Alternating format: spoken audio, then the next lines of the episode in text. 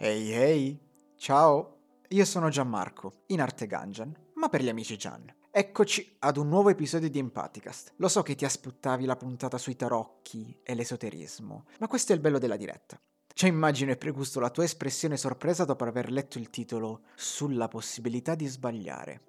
Esatto, in questa puntata parleremo di errori e di sbagli, chiedendoci cosa sarebbe stato il mondo o l'umanità se non fosse esistito l'errore, cosa sarebbe accaduto se Colombo fosse arrivato veramente nelle Indie. Questo forse non sarebbe cambiato. Il colonialismo e quello rimane. Quindi, aspettate, riformuliamo. A quali scoperte non avremmo assistito se lo scienziato non avesse commesso il fatidico errore?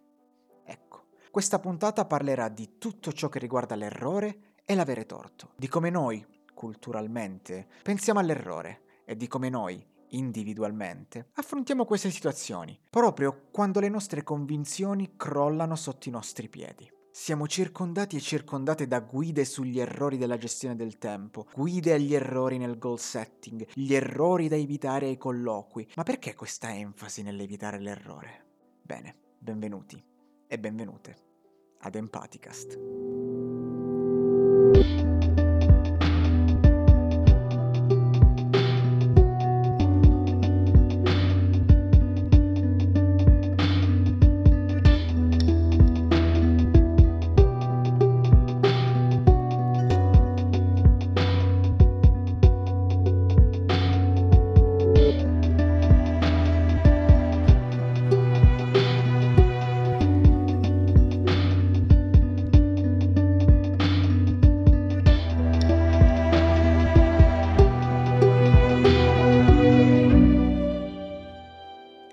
Serissimo lo studio dell'errore nelle scuole? Cioè, immaginiamo la conversazione.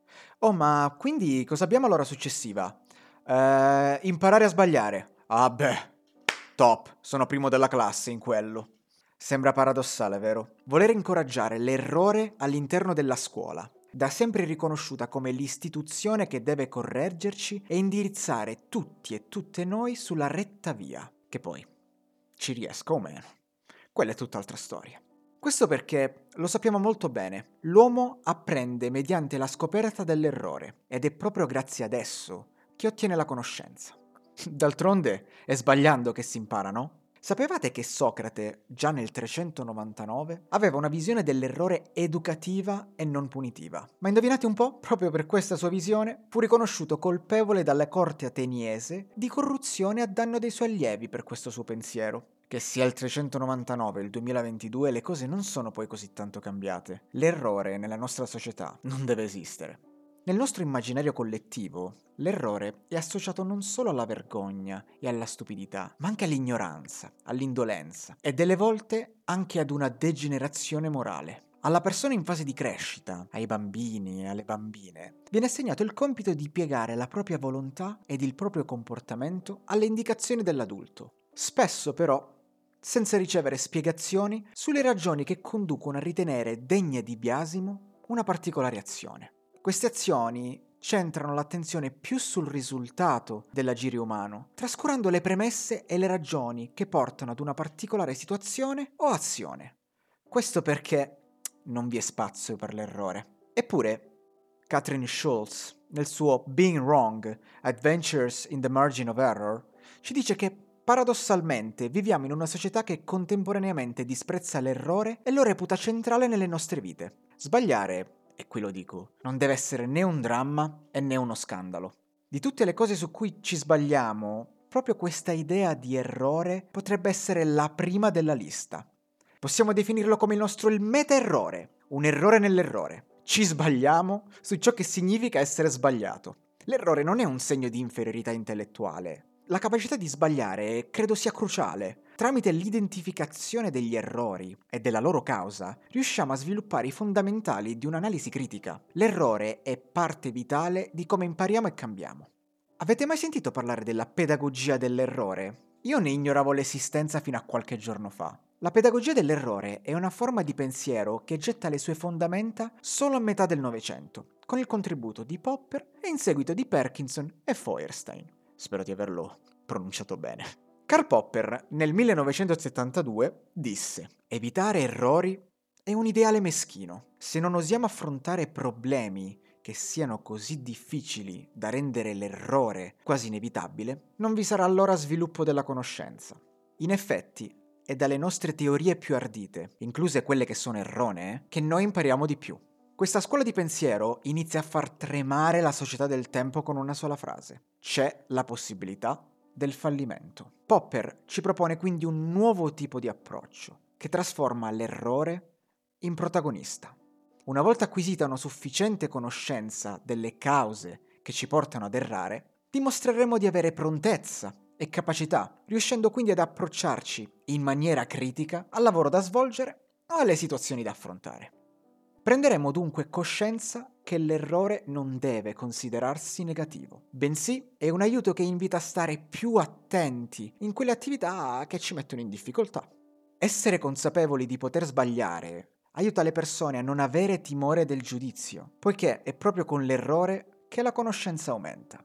Ovviamente Popper and Company parlano principalmente di studenti, tuttavia la reputo una formula che calza a pennello con la vita quotidiana di tutti e tutte noi. Anche perché quanto è bella una prospettiva del genere, quanto è bello far capire che l'errore non è un peccato, né qualcosa di drammatico o scandaloso, ma motore di crescita e fonte di conoscenza. Come il sole sorge ad est e tramonta ad ovest, parte intrinseca della natura umana è infatti sbagliare. Se cerchiamo la parola sul dizionario, proprio sotto natura umana riporta la meravigliosa capacità di mandare a monte qualsiasi cosa nella vita. Agostino scrisse «Fallor ergo sum», «erro dunque sono». In questa formulazione la capacità di sbagliare non solo fa parte dell'essere vivi, ma in un certo senso ne è la prova. Per Agostino sbagliare non è solo ciò che facciamo, in qualche senso più profondo è ciò che siamo. Ma ora devo chiederti, come ti comporti quando riconosci di aver sbagliato? Perché diciamolo, avere ragione ci fa sentire intoccabili, ma quando sbagliamo? Quella è tutt'altra storia, La cosa che più mi sciocca è che, come cultura, non abbiamo nemmeno imparato l'abilità base di dire «ho sbagliato». E io sono il primo, Invece, ciò che abbiamo padroneggiato sono due alternative all'ammettere i nostri errori, che servono a sottolineare esattamente quanto siamo orgogliosi nella nostra vita e nelle cose che facciamo. La prima comporta una piccola ma strategica aggiunta. Avevo torto, ma... un vuoto che poi riempiamo con spiegazioni meravigliosamente fantasiose sul perché non avevamo poi così torto. La seconda la definirei ancora più eloquente. Diciamo infatti, sono stati commessi degli errori. Anche qui, l'unica cosa che sappiamo fare con i nostri errori è non riconoscerli come nostri. Al contrario, però, eccelliamo straordinariamente nel riconoscere gli errori degli altri. Infatti, e ora qui seguitemi, se avere ragione è la ciliegina sulla torta, allora non neghiamolo. È particolarmente piacevole far notare che qualcun altro ha torto. Non ne abbiamo mai abbastanza di gioire degli errori altrui. Oi, ti sto vedendo. Già sì, tu con quelle manine al cielo a esclamare «No, ma io non sono così, non faccio queste cose». Va bene. Quando ti capiterà di avere ragione, se mai dovesse capitarti, prova a focalizzarti su quello che provi in quello specifico momento. Se provi indifferenza, ti invidierò a vita. Sai perché? Perché per me avere ragione mi fa sentire Dio. Ne è testimone, per esempio, l'enorme difficoltà nel soffocare l'impulso di dire «te l'avevo detto». La genialità di questa frase, o la sua odiosità, a seconda che la si dica o la si riceva, deriva dal suo modo ammirevolmente composto di mettere in evidenza che non solo avevo ragione, ma avevo anche ragione di avere ragione. Sapete, nella mia vita ho sbagliato tanto. Ho sbagliato compagnie, ho sbagliato scelte di vita, ma l'errore che più mi pesa è stato sbagliare inizialmente la facoltà universitaria. Quella maledetta scelta di voler spendere tempo ed energie per ingegneria ambientale. Ma mi ci vedete? Ad ingegneria? No, vero? Eppure, ci ho provato, per 1 anno e mezzo e senza risultati. Questo errore mi ha portato ad essere in ritardo sulla tabella di marcia della società, laurearsi il prima possibile e ricevere offerte di lavoro nel momento preciso in cui ti viene messa la corona d'alloro in testa. Questo errore mi gravava sulle spalle ogni giorno di più. Cercavo di tenermi occupato facendo 1000 cose pur di allontanare quel «oh mio Dio, sono in ritardo». Eppure adesso mi chiedo, se non avessi commesso quell'errore? Se non avessi sbagliato a scegliere la facoltà? Forse la mia vita non sarebbe minimamente quella che è adesso. Eppure non riesco a non avere una sensazione di sollievo, pensandoci ora. Questo errore mi ha definito, mi ha formato, mi ha fatto crescere, mi ha fatto incontrare persone che adesso sono punti fissi nella mia vita e onestamente non tornerei indietro. E forse è questa la chiave di lettura per poterci perdonare gli errori? Onestamente la risposta a questa domanda non so ancora darla. E tu? La scorsa domenica ho chiuso le domande bruciapelo sugli errori con una domanda aperta. Secondo te, come si fa a diventare capaci di apprendere dagli errori? Leggiamo insieme alcune delle risposte ricevute e commentiamole. Vediamo cosa ne pensa il popolo di Instagram. Leggo la prima. Anche se si vivono a volte come pericoli, perché dipende dagli errori e dalle situazioni, sono sempre opportunità di crescita, perché consentono di sperimentare, individuare e conoscere ogni possibilità. E così si può individuare la decisione migliore per noi. Evitare di sbagliare è impossibile e prenderne coscienza è il primo passo per comprendere che non siamo perfetti. Già, mi trovi completamente d'accordo. Dovremmo capire che forse prevedere ogni possibilità e conseguenza è utopistico tanto quanto evitare di sbagliare. Come dicevi tu, non siamo esseri perfetti e ripetercelo può solo farci bene. Secondo me, bisogna imparare ad accettarsi. Se impariamo ad accettarci, impariamo ad accettare anche gli errori che facciamo. Di conseguenza, non li vediamo più come una cosa negativa, ma possiamo prendere tutto il meglio che ne deriva. In questa seconda riflessione, non lo so. Io, anche se piano piano sto imparando ad accettarmi, non so se riesco ad accettare anche tutti gli errori che faccio. Non so, ma mi viene particolarmente difficile collegare l'accettazione di me all'accettazione degli errori. Ma forse hai ragione e dovrei indagare di più. Molti errori, anche se di tanto tempo fa, li vedo ancora come errore, a differenza di altri. Bisogna avere la mente aperta. Occorre realizzare che dietro ad ogni errore c'è un'incredibile possibilità di miglioramento. Come ormai penso da un po' di tempo a questa parte, l'errore è il più grande degli insegnanti, dona esperienza e consapevolezza delle cose. Se noi, come umanità, siamo arrivati fin qui e abbiamo fatto cose incredibili, è perché abbiamo passato anni e anni a fare errori da cui abbiamo imparato. E io non vedo l'ora di vedere i miglioramenti che ne saranno scaturiti, sia a livello scientifico e sia dal punto di vista di ciò che diventeremo come società. Qui posso farti solo un applauso, perché sei riuscito ad anticipare appieno il succo di questa puntata. Davvero, chapeau. Non aggiungo nulla proprio perché non c'è nulla da aggiungere. La quarta esperienza è una esperienza un po' più particolare, dove non mi sono trovato particolarmente d'accordo, perché dice «È un esercizio costante alla positività, sforzarsi di vedere il bicchiere mezzo pieno».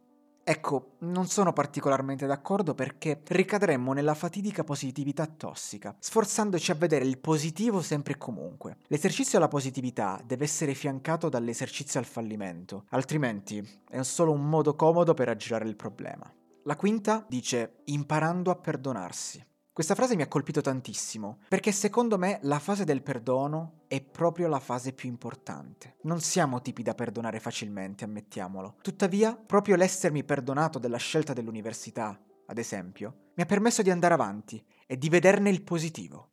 L'ultima esperienza è altrettanto importante e dice che per poter accettare i propri errori bisogna anche lasciarsi aiutare, iniziando un percorso di psicoterapia, andando da uno psicologo. Eh sì, non smetterò mai di dirlo. Il percorso psicologico aiuta in qualsiasi caso. Sto facendo questo podcast solo grazie ai risultati che sto ottenendo insieme alla mia psicologa. Tutto ciò che ascoltate qui sono tutte fasi che ho affrontato o sto affrontando nel mio percorso psicologico. Per cui, eccomi qui a ribadire, quando siamo in difficoltà, rivolgersi ad un professionista non è mai un errore.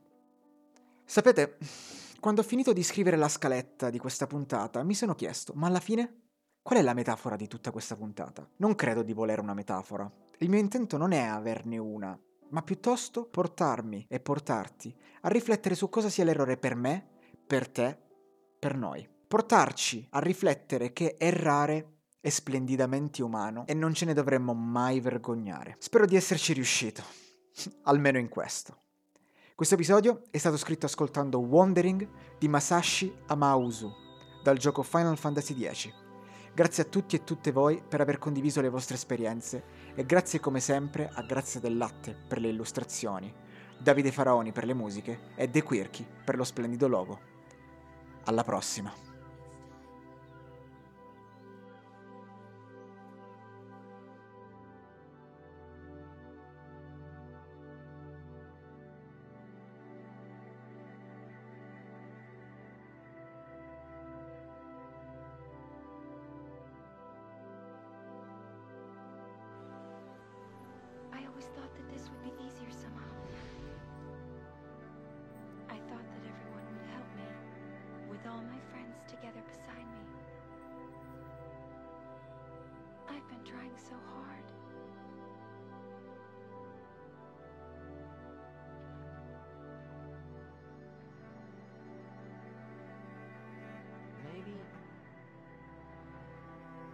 Trying too hard.